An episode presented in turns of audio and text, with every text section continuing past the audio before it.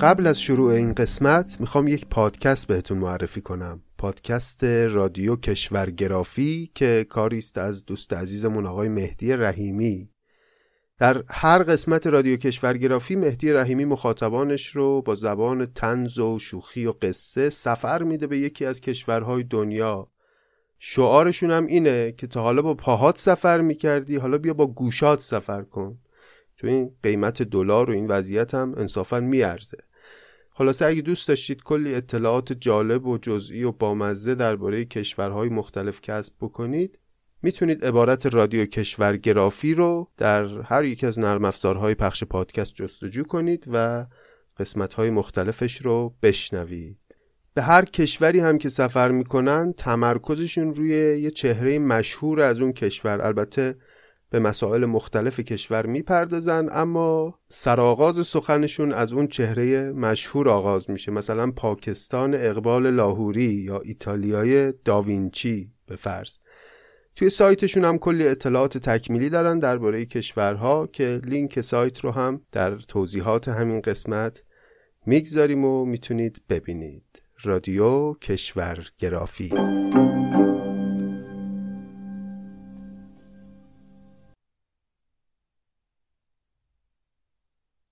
تحمل کن ای ناتوان از قوی که روزی تواناتر از وی شوی. به همت برآر از ستیهنده شور که بازوی همت به از دست زور.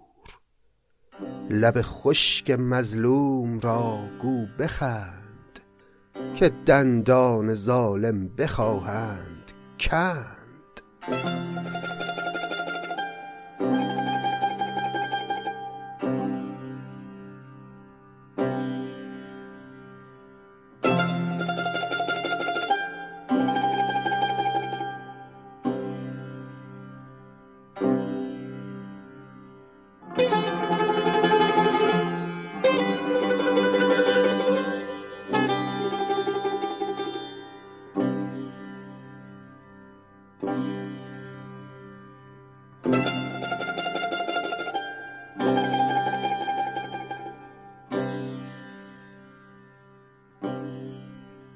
دوستان گرامی سلام. خوش آمدید به پادکست سعدی. ما در مسیر مطالعه آثار سعدی هستیم و در بخش غزلیات تا غزل پانزدهم رو در قسمت قبل پیش اومدیم و این قسمت بناست که غزلهای شانزده و هفته رو بخونیم با هم و دربارش تأمل بکنیم. بوستان سعدی رو هم پی خواهیم گرفت. دو تا حکایت خواهیم خوند که یکیش به خصوص از معروفترین حکایات بوستانه و ابیات و مصرعه های مشهوری لابلاش اومده که حالا خواهیم خوند و دربارش سخن خواهیم گفت. پس طبق روال خودمون از غزلها شروع بکنیم و بشنوید غزل شانزدهم از دیوان غزلیات شیخ عجل سعدی رو.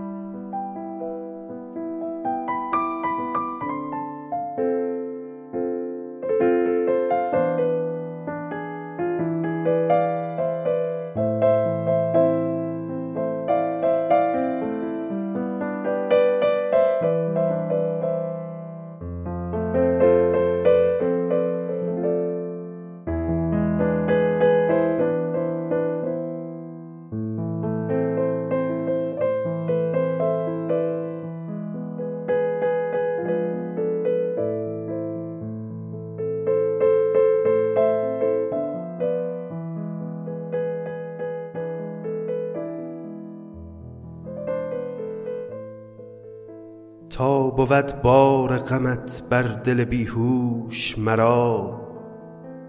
سوز عشقت ننشاند ز جگر جوش مرا. نگذرد یاد گل و سنبلم اندر خاطر. تا به خاطر بود آن زلف و بناگوش مرا.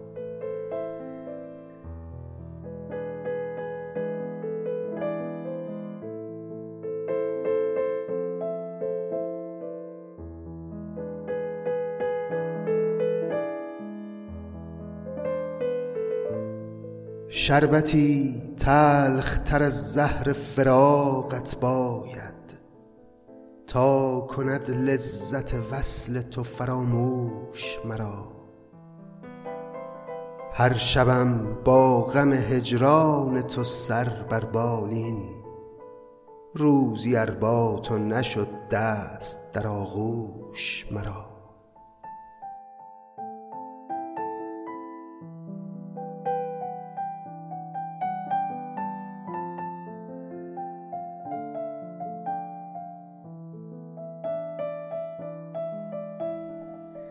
بی دهان تو اگر صد قدح نوش دهند به دهان تو که زهر آید از آن نوش مرا.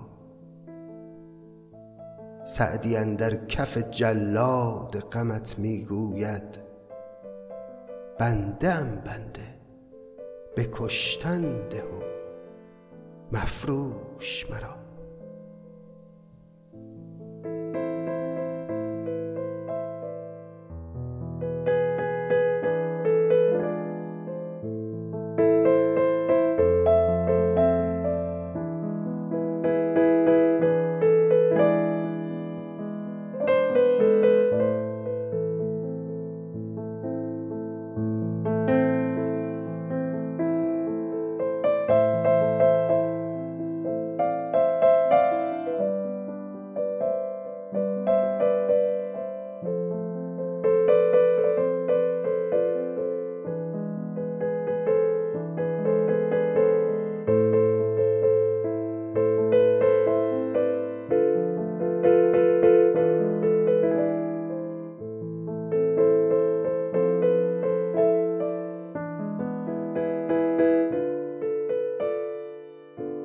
خب این غزلی غزل کوتاه شش بیتی خیلی هم ساده بود و شاه بیتش هم به نظرم همون بیت هر شبم با غم هجران تو سر بر بالین روزی ار با تو نشد دست در آغوش مرا. اگه روزیم نبود قسمتم نبود که دست در آغوش تو باشم عوض شبها رو با غم هجران تو سر بر بالین می‌گذارم. از اون شیطنت های شاعرانه ای که جگر آدم رو کباب می‌کنه. تا بود بار غمت بر دل بیهوش مرا سوز عشقت ننشاند ز جگر جوش مرا. نگذرد یاد گل و سنبل من در خاطر تا به خاطر بود آن زلف و بناگوش مرا. این نگذرد یاد گل و سنبلم اندر خاطر یعنی نگذرد یاد گل و سنبل اندر خاطرم.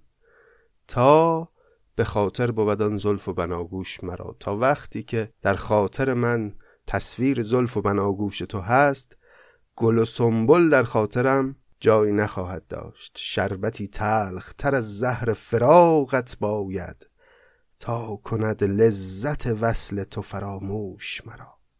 یعنی این زهر فراغ تو هر چقدر که تلخ باشه لذت شیرینی وصل رو از یاد من نمی‌بره. یه شربتی تلختر از این می‌خواد که اون لذت از خاطر من بره. هر شبم با غم هجران تو سر بر بالین روزی ار با تو نشد دست در آغوش مرا. بی دهان تو اگر صد قده نوش دهند به دهان تو که زهر آید از آن نوش مرا. اگر من دهان تو رو نداشته باشم و در قبالش صد تا قده شربت شیرین داشته باشم به دهان تو قسم که همه اون شیرینی ها و شربت ها به نظر من زهر میاد. به دهان تو که زهر آید از آن نوش مرا. یعنی به دهان تو سوگند که آن نوش در نظر من زهری بیش نیست بدون تو. سعدی اندر کف جلاد غمت می‌گوید بنده ام بنده. به کشتن ده و مفروش مرا من بنده تو هم منو بکش ولی نفروش منو برا خودت نگه دار. این بود غزل 16 هم غزلی کوتاه و عاشقانه و لطیف. اما بریم غزل 17 هم که نسبتا غزل طولانی تری است.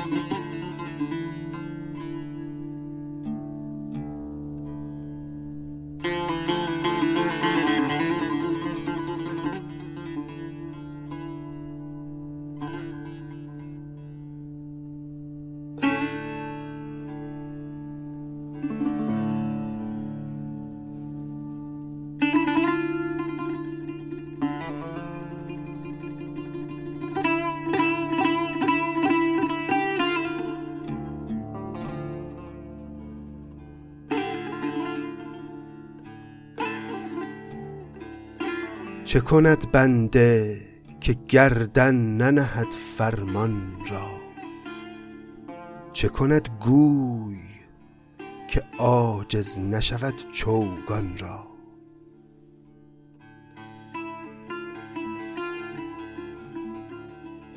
سرو بالای کمان ابرو اگر تیر زند عاشقان است که بر دیده نهد پیکان را. دست من گیر که بیچارگی از حد بگذشت. سر من دار که در پای تو ریزم جان را.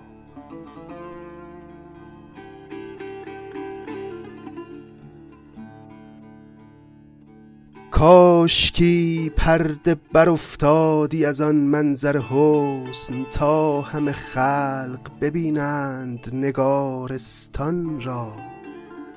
همه را دیده در اوصاف تو حیران ماندی تا دگر عیب نگویند من حیران را. لیکن آن نقش که در روی تو من می‌بینم همه را دیده نباشد که ببینند آن را.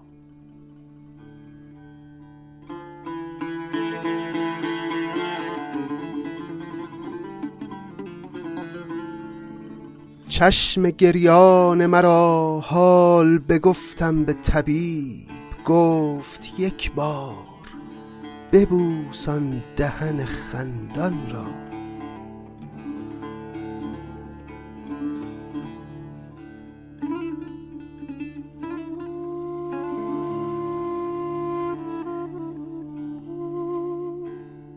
چشم گریان مرا.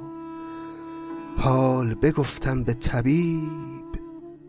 گفت یک بار ببوسان دهن خندان را. گفتم آیا که در این درد بخواهم مردن؟ که محال است که حاصل کنم این درمان را.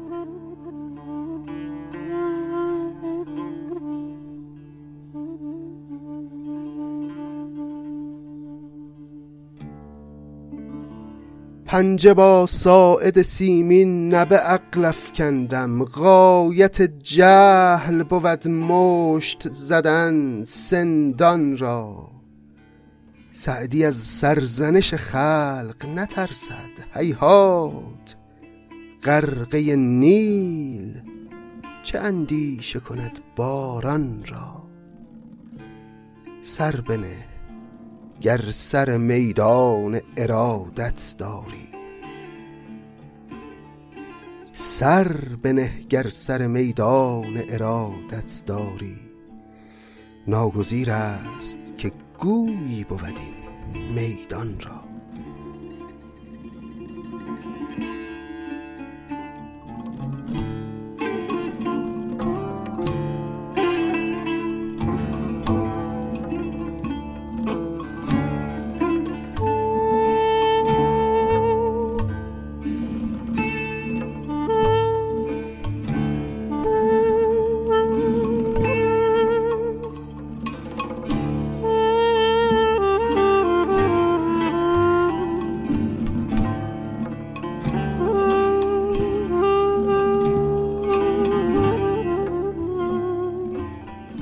بله چه کند بنده که گردن ننهد فرمان را؟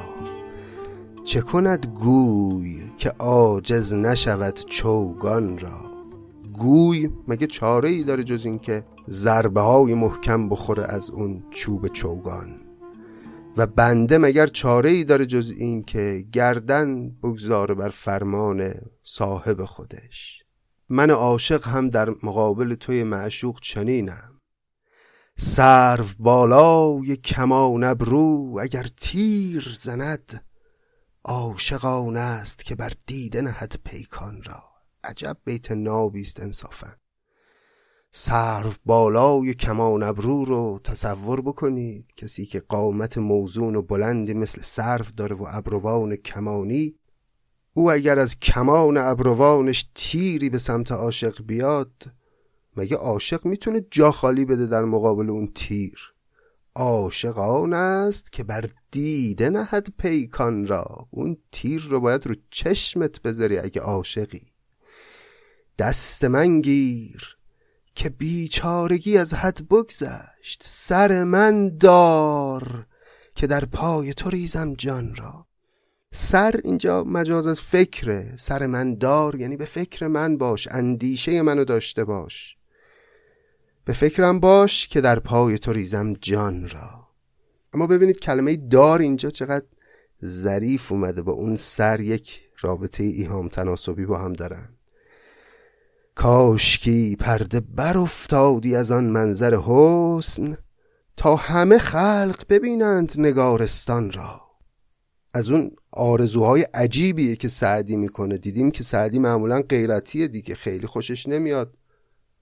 همه ببینن معشوق رو. اما اینجا میگه کاشکی پرده بر افتادی از آن منظر حسن. اینجا بر افتادی یعنی بر می افتاد کاش پرده از آن منظر حسن بر می افتاد تا همه خلق ببینند نگارستان را.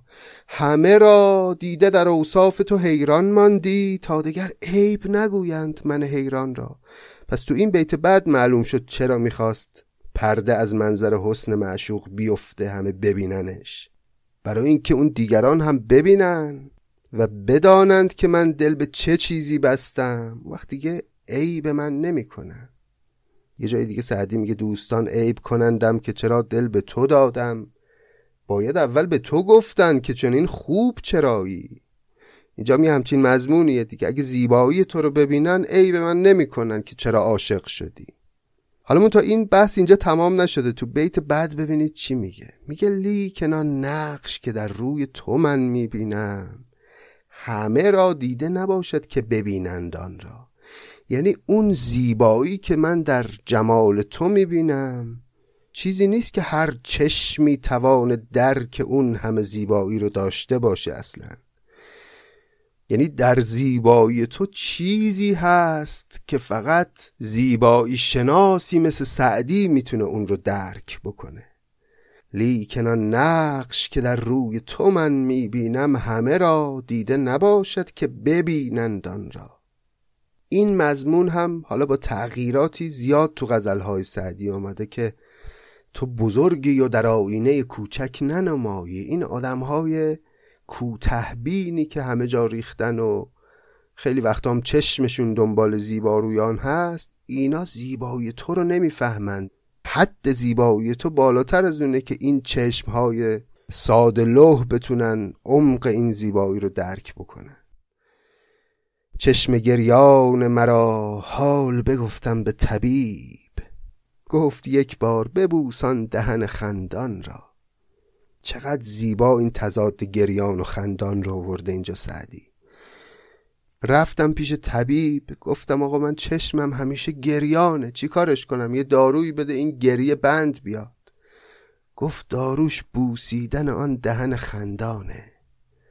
چشم گریان مرا حال بگفتم به طبیب. گفت یک بار ببوسان دهن خندان را. بعد من چی گفتم به طبیب؟ گفتم آیا که در این درد بخواهم مردن؟ که محال است که حاصل کنم این درمان را. گفتم آقا اون بوسیدن اون لب که گیر من نمیاد به من نخواهد رسید پس من در این درد بخواهم مردن. گفتم آیا که در این درد بخواهم مردن؟ که محال است که حاصل کنم این درمان را. پنجه با ساعد سیمین نه به عقل افکندم غایت جهل بود مشت زدن سندان را. سندان اون ورقه زخیم آهنی است که آهنگران چیزی رو می‌خوان بکوبن با پتک می‌ذارن روی اون سندان. میگه نهایت جهل و نادانی اگه بخوای با مشت زدن یه جسم سختی مثل سندان رو تحت تأثیر قرار بدی. نمی‌تونی زورت نمی‌رسه.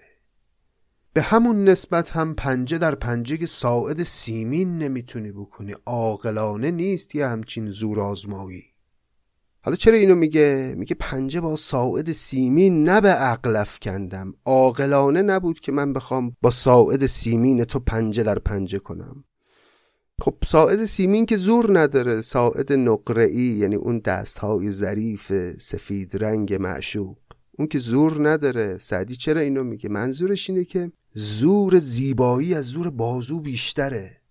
من هر کیم باشم برای خودم وقتی به میدان عاشقی می‌رسم ناتوانم.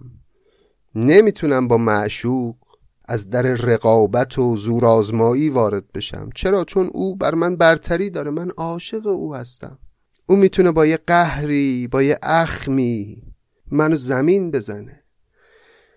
پنجه با ساعد سیمین نه به عقل افکندم. غایت جهل بود مشت زدن سندان را. سعدی از سرزنش خلق نترسد.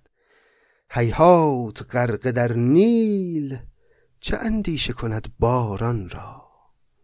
بذار منو سرزنش کنن من که غرقه در نیلم حالا یه بارانی هم بباره خب بباره. سر بنه گر سر میدان ارادت داری. اگر می‌خوای وارد میدان ارادت و عاشقی بشی سر تو باید بذاری وسط. چرا؟ این سر به چه درد می‌خوره؟ سر به گر سر میدان ارادت داری. ناگزیر است که گویی بود این میدان را. این میدان مثل همه میدانهای بازی و چوگان و حالا امروز فوتبال و دیگر ورزش ها یه گویی یه توپی لازم داره.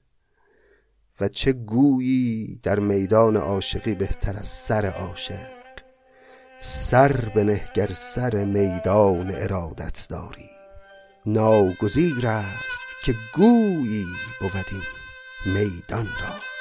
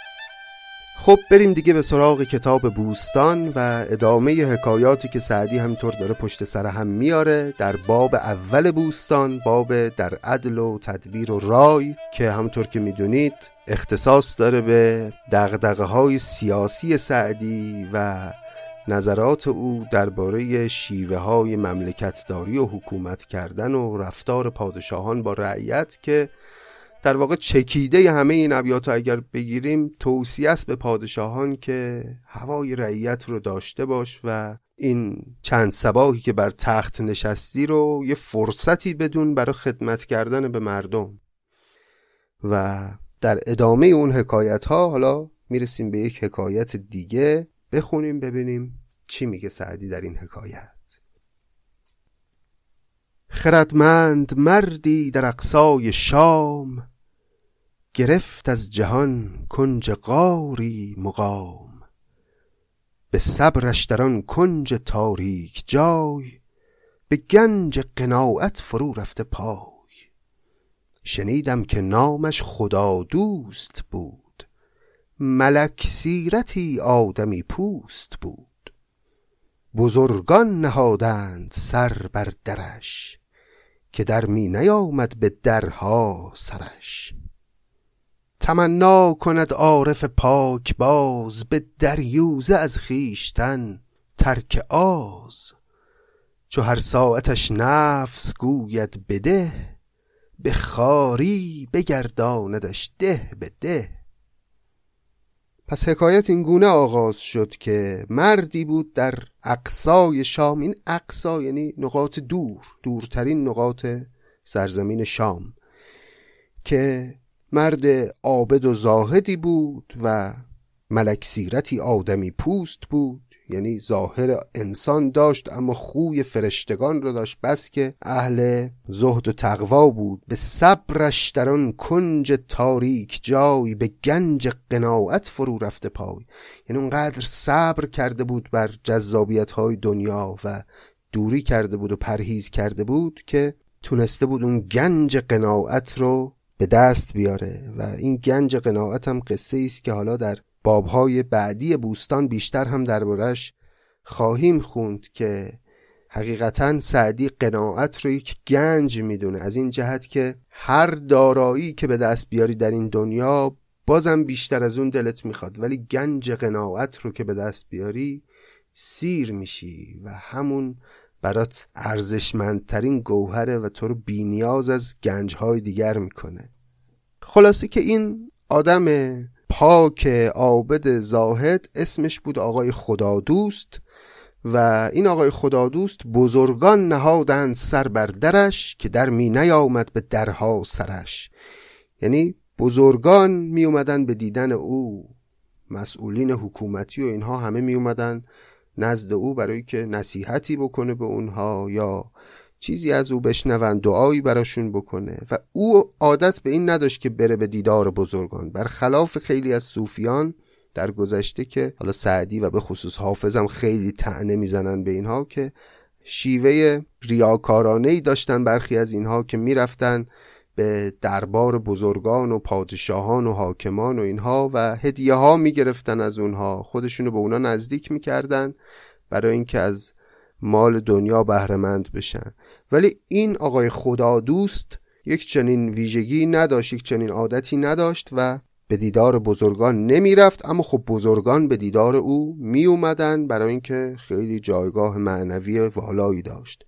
تمنا کند عارف پاک باز به دریوزه از خیشتن ترک آز.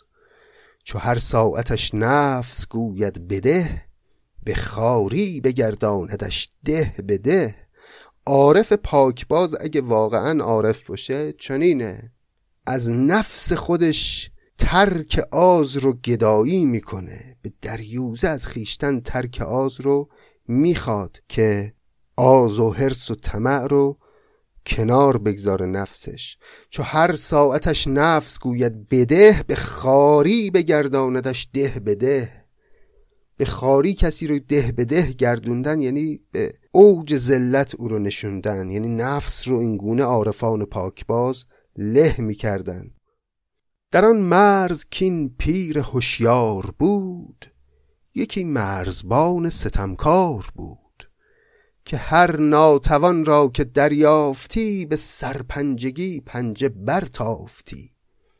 جهان سوز و بی رحمت و خیر کش ز تلخیش روی جهانی ترش. گروهی برفتند از آن ظلم و آر ببردند نام بدش در دیار. گروهی بماندند مسکین و ریش پس چرخ نفرین گرفتند پیش. ید ظلم جایی که گردد دراز نبینی لب مردم از خنده باز. پس در همون منطقه ای که این آقای خدا دوست حضور داشت یه حاکم خیلی ستمکاری هم بود و مردم خیلی اذیت کرده بود و گروهی برفتند از آن ظلم و آر ببردند نام بدش در دیار.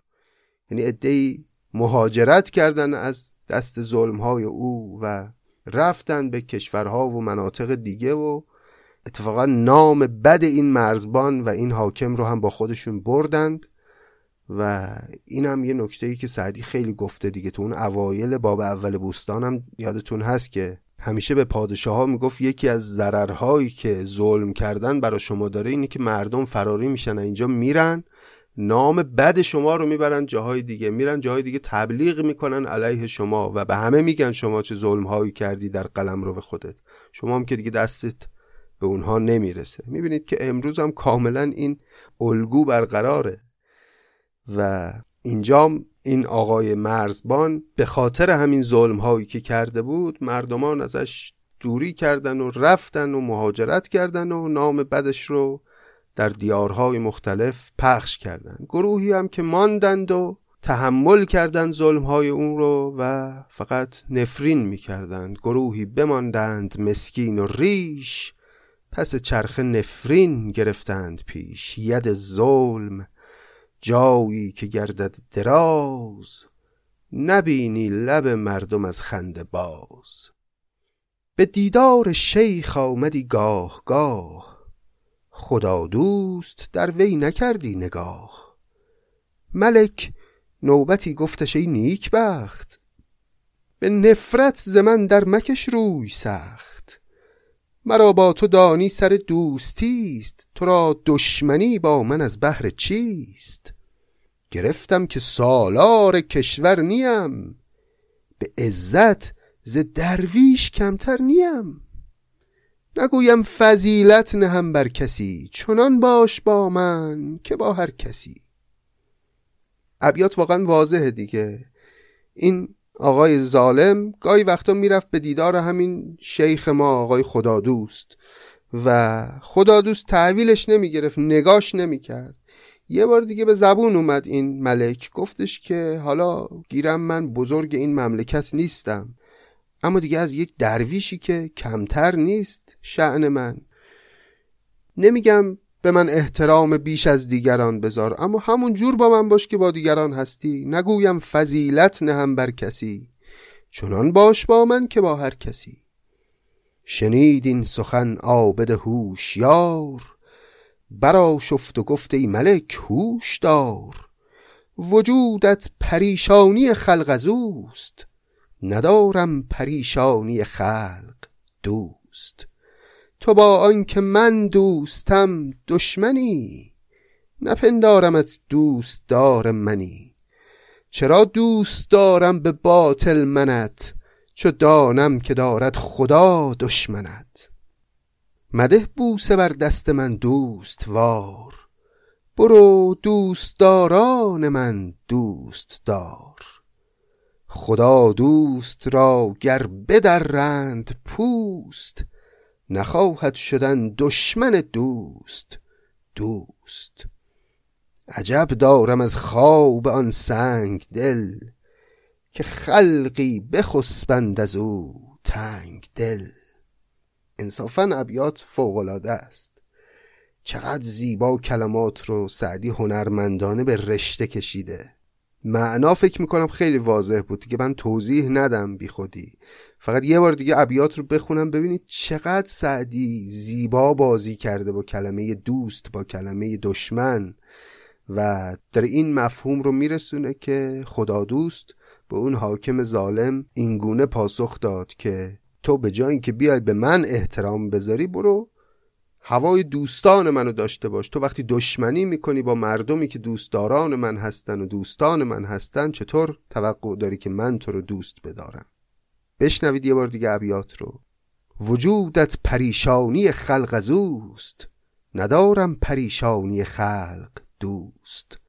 تو با آنکه من دوستم دشمنی. نپندارمت دوست دار منی. چرا دوست دارم به باطل منت؟ چو دانم که دارد خدا دشمنت. مده بوسه بر دست من دوست وار. برو دوست داران من دوست دار. خدا دوست را گر بدرند پوست نخواهد شدن دشمن دوست دوست. عجب دارم از خواب آن سنگ دل که خلقی بخسبند از او تنگ دل. به این ترتیب این حکایت تموم شد و در ادامه چند بیتی هم سعدی باز به طریق نصیحت میاره. مها زورمندی مکن با کهان که بر یک نمت می نماند جهان. نمت یعنی شیوه روش. مه هم که یعنی انسانی که جایگاه بالا داره قدرت داره. که هم یعنی انسان زیر دست مها یعنی ای مه ای کسی که جایگاه بلندی داری.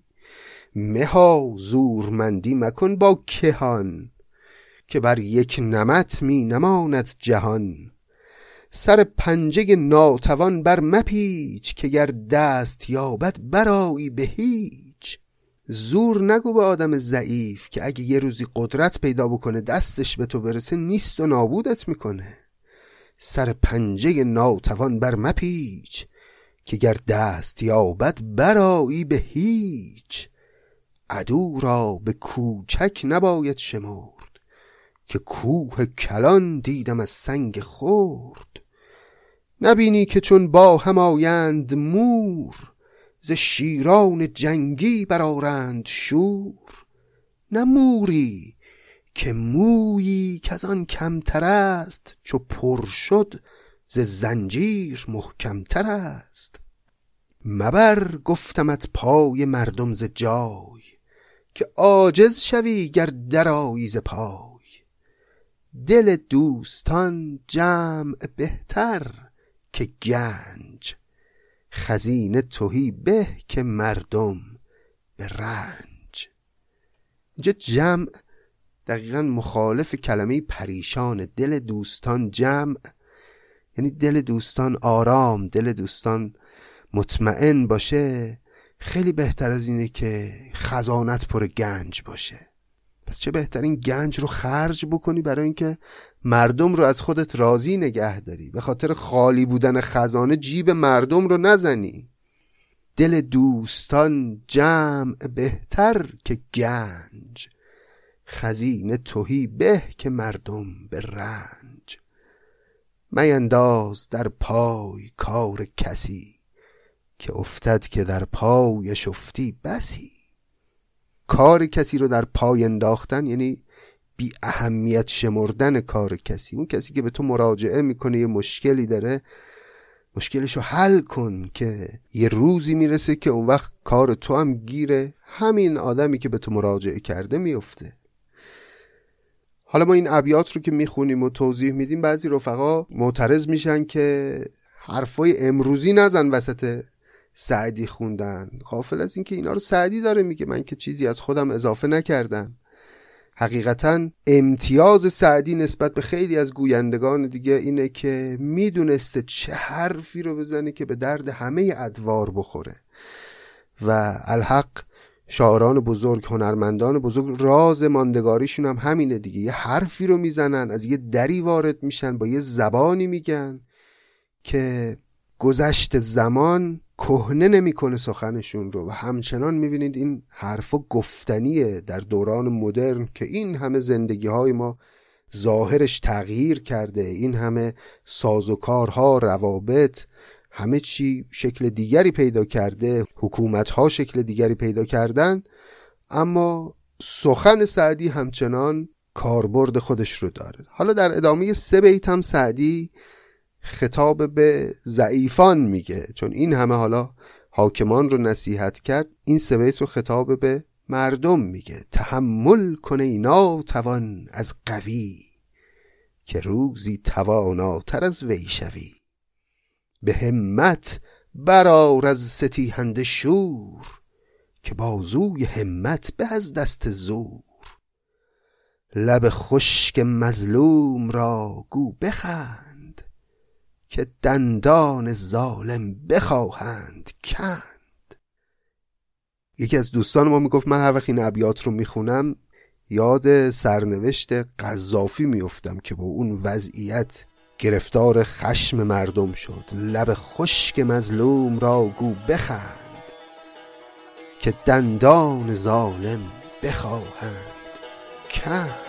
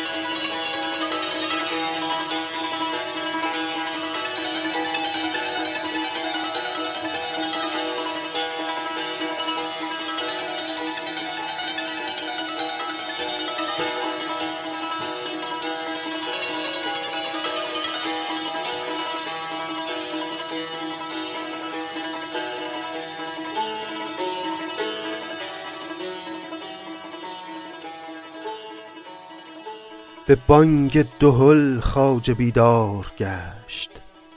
چه داند شب پاسبان چون گذشت. خورد کاروانی غم بار خویش. نسوزد دلش بر خر پشت ریش. گرفتم کز افتادگان نیستی. چو افتاده بینی چرا ایستی؟ بر اینت بگویم یکی سرگذشت که سستی بود زین سخن درگذشت.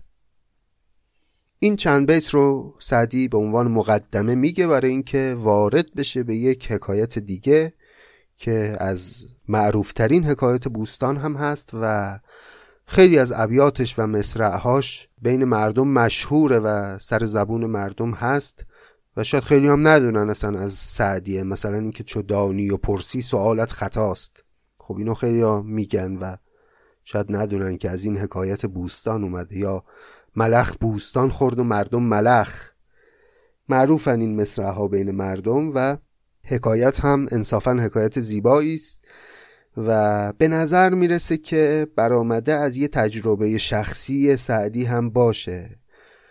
خیلی از حکایت ها معلومه که قصه است اما این حکایت احساس میشه که مربوط میشه به یه تجربه شخصی از سعدی. یعنی روح حکایت رو که آدم دقت می‌کنه یه چنین حسی ازش دریافت میشه. حالا حکایت رو بخونیم ببینیم که چی هست.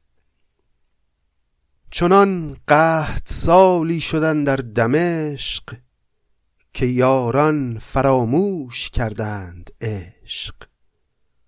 چنان آسمان بر زمین شد بخیل که لبتر نکردند زر و نخیل.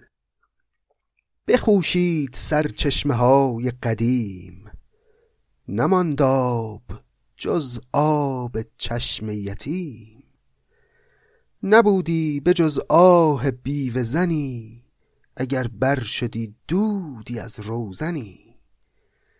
چو درویش بیرنگ دیدم درخت. قوی بازوان سست و درمانده سخت.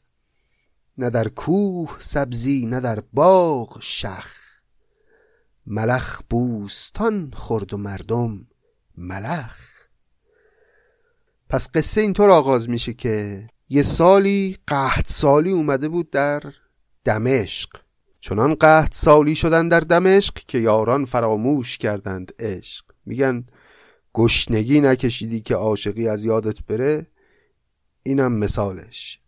چنان آسمان بر زمین شد بخیل که لبتر نکردند زر و نخیل. زر یعنی زمین های کشاورزی نخیل هم نخلستان ها خلاصه بخوشید سرچشمه های قدیم نمانداب جز آب چشم یتیم. چقدر زیبا گفته. خشک سالی شده بود زمین ها باغ ها همه خشک شده بودند. و مردم در فقر مطلق. نبودی به جز آه بیوه زنی اگر بر شدی دودی از روزنی. اینکه دودی از روزن یه خانه ای بلند بشه خب نشانه وضعیت خوبیه دیگه یعنی غذایی داره تو اون خونه پخته میشه. اما اگه یه دودی اون موقع از روزن خانه ای بلند می‌شد مال آه بیوه زنان بود. زنان بی سرپرست و رنج دیده. خلاصه در یک چنین وضعیتی نه در کوه سبزی نه در باغ شخ شخ به معنی شاخه درخت.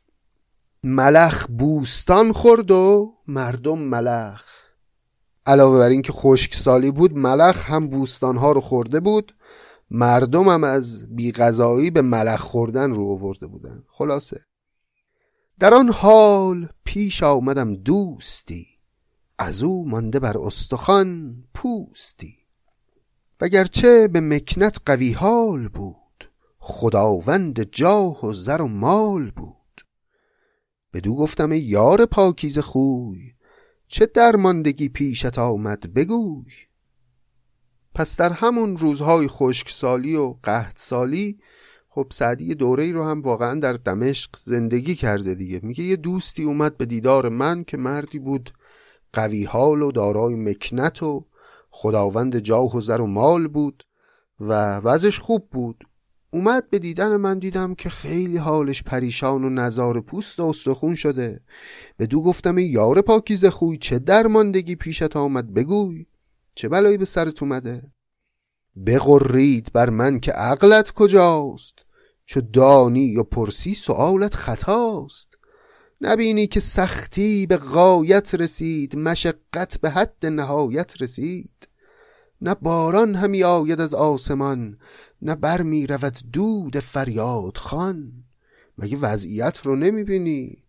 نه بارانی میباره نه دود فریاد خان به آسمان میره. یعنی آه مردم هم اثری نداره دعای مردم تأثیری نداره. همه گرسنه. بدو گفتم آخر تو را باک نیست. کشد زهر جایی که تریاک نیست. گر از نیستی دیگری شد هلاک تو را هست بط راز طوفان چه باک؟ بط هم یعنی مرغابی این بط راز طوفان چه باک هم باز از مصرعهای معروف این شعر هست. بهش گفتم بطراز طوفان چه باک؟ مرغاوی چه غم از طوفان دریا داره. تو هر کارش کنی رو آب میمونه. تو هم که انقدر مال و اموال داری که غمت نیست که تو چرا دیگه به این روز افتادی. نگه کرد رنجیده در من فقیه. فقیه اینجا این دانشمند. مجاز از انسان دانا. نگه کرد رنجیده در من فقیه. نگه کردن عالمن در صفی که مر در چه بر ساحل است ای رفیق؟ نیاساید و دوستانش غریق؟ من از بینوایی نیم روی زرد غم بینوایان رخم زرد کرد. عجب بیتیست که مر در چه بر ساحل است ای رفیق؟ نیاساید و دوستانش غریق؟ اون کسی که در ساحل نشسته و می‌دونه دوستانش دارن در دریا غرق میشن که نمی‌تونه آسوده بشینه. من از بینوایی نیم روی زرد غم بینوایان رخم زرد کرد. نخواهد که بیند خردمند ریش نه بر عضو مردم نه بر عضو خیش. یکی اول از تندرستان منم که ریشی ببینم بلرزد تنم. منقص بود عیش آن تندرست که باشد به پهلوی بیمار سست. چو بینم که درویش مسکین نخرد به کامندرم لقمه زهر است و درد. من وقتی می‌بینم مسکینان و درویشان چیزی ندارن برای خوردن لقمه از گلوی من پایین نمیره. چو بینم که درویش مسکین نخرد به کامندرم لقمه زهر است و درد. یکی را به زندان درش دوستان کجا ماندش عیش در بوستان؟ اینم از اون بیتایی که خیلی میشه حسش کرد. یکی را به زندان درش دوستان. اونی که دوستانش گرفتارن در زندان کجا ماندش عیش در بوستان؟ اینطوری نیست انسان اگر انسان باشه نمی‌تونه غم دیگران رو ببینه و همچنان به شادی خودش مشغول. این بود از این حکایت چنان قهد سالی شدن در دمشق که یاران فراموش کردند. عشق که گفتم از حکایات معروف بوستان بود و دیگه اجازه بدید با همین دو حکایتی که خوندیم این قسمت از پادکست رو تمام کنیم و ادامه بوستان رو و ادامه غزلیات رو بسپریم به قسمت آینده. اگر عمری باشد و توان و توفیقی. خیلی سپاسگزار از شما که شنیدید سعدی رو. خیلی ممنون که دوستدار و عاشق ادبیات فارسی هستید و طرفدار و هوادار حرکت های فرهنگی و کارهای ادبی که تلاش داره فرهنگ ملی ما رو به نسل حاضر و نسل های بعد بشناسونه. دمتون گرم. یه خبرم بهتون بدم. اینکه در پادکست نظامی گنجوی هم خانش لیلی و مجنون رو آغاز کردیم و بناست که یکی دیگه از شاهکارهای نظامی رو شروع کنیم به خوندن و در های اون هم دقت کنیم و اون هم دنیای خودشو داره که اگه دوست داشتید می‌تونید پادکست نظامی گنجوی رو بشنوید. قبلا هفت پیکر رو خوندیم بعد خسرو و شیرین رو و حالا رسیدیم به لیلی و مجنون که شاید مشهورترین منظومه عاشقانه در تمام ادبیات فارسی همین لیلی و مجنون باشه که خیلی در شعرهای دیگه هم شاعرهای دیگه ازش بهره بردن و ازش استفاده کردن. خیلی ممنونم از همه مهربانی ها و دوستی هاتون امیدوارم روزگار روزهای بهتری رو برای ما در چنته داشته باشه. با آرزوهای خوب شما رو به خداوند بزرگ میسپارم تا قسمت آینده. خدا نگهدار.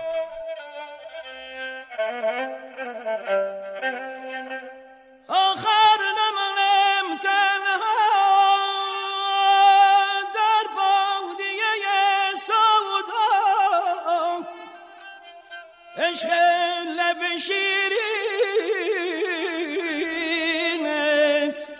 صد شور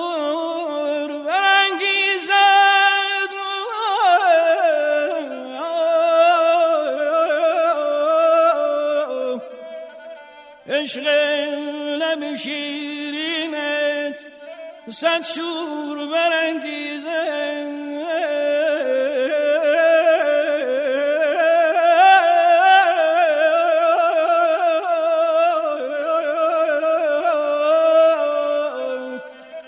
عشق لب شیرینت صد شور برانگیزد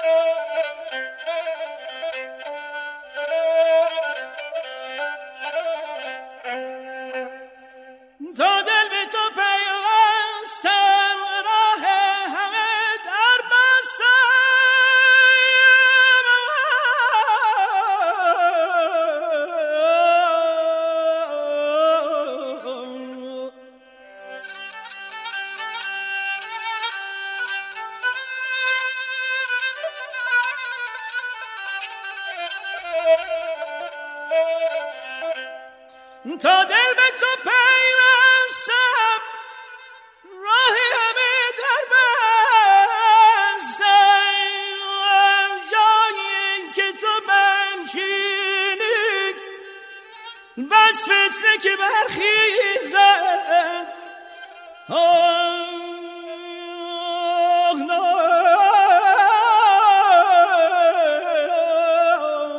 جایی که تو بنشینی. بس فتنه که برخیزه.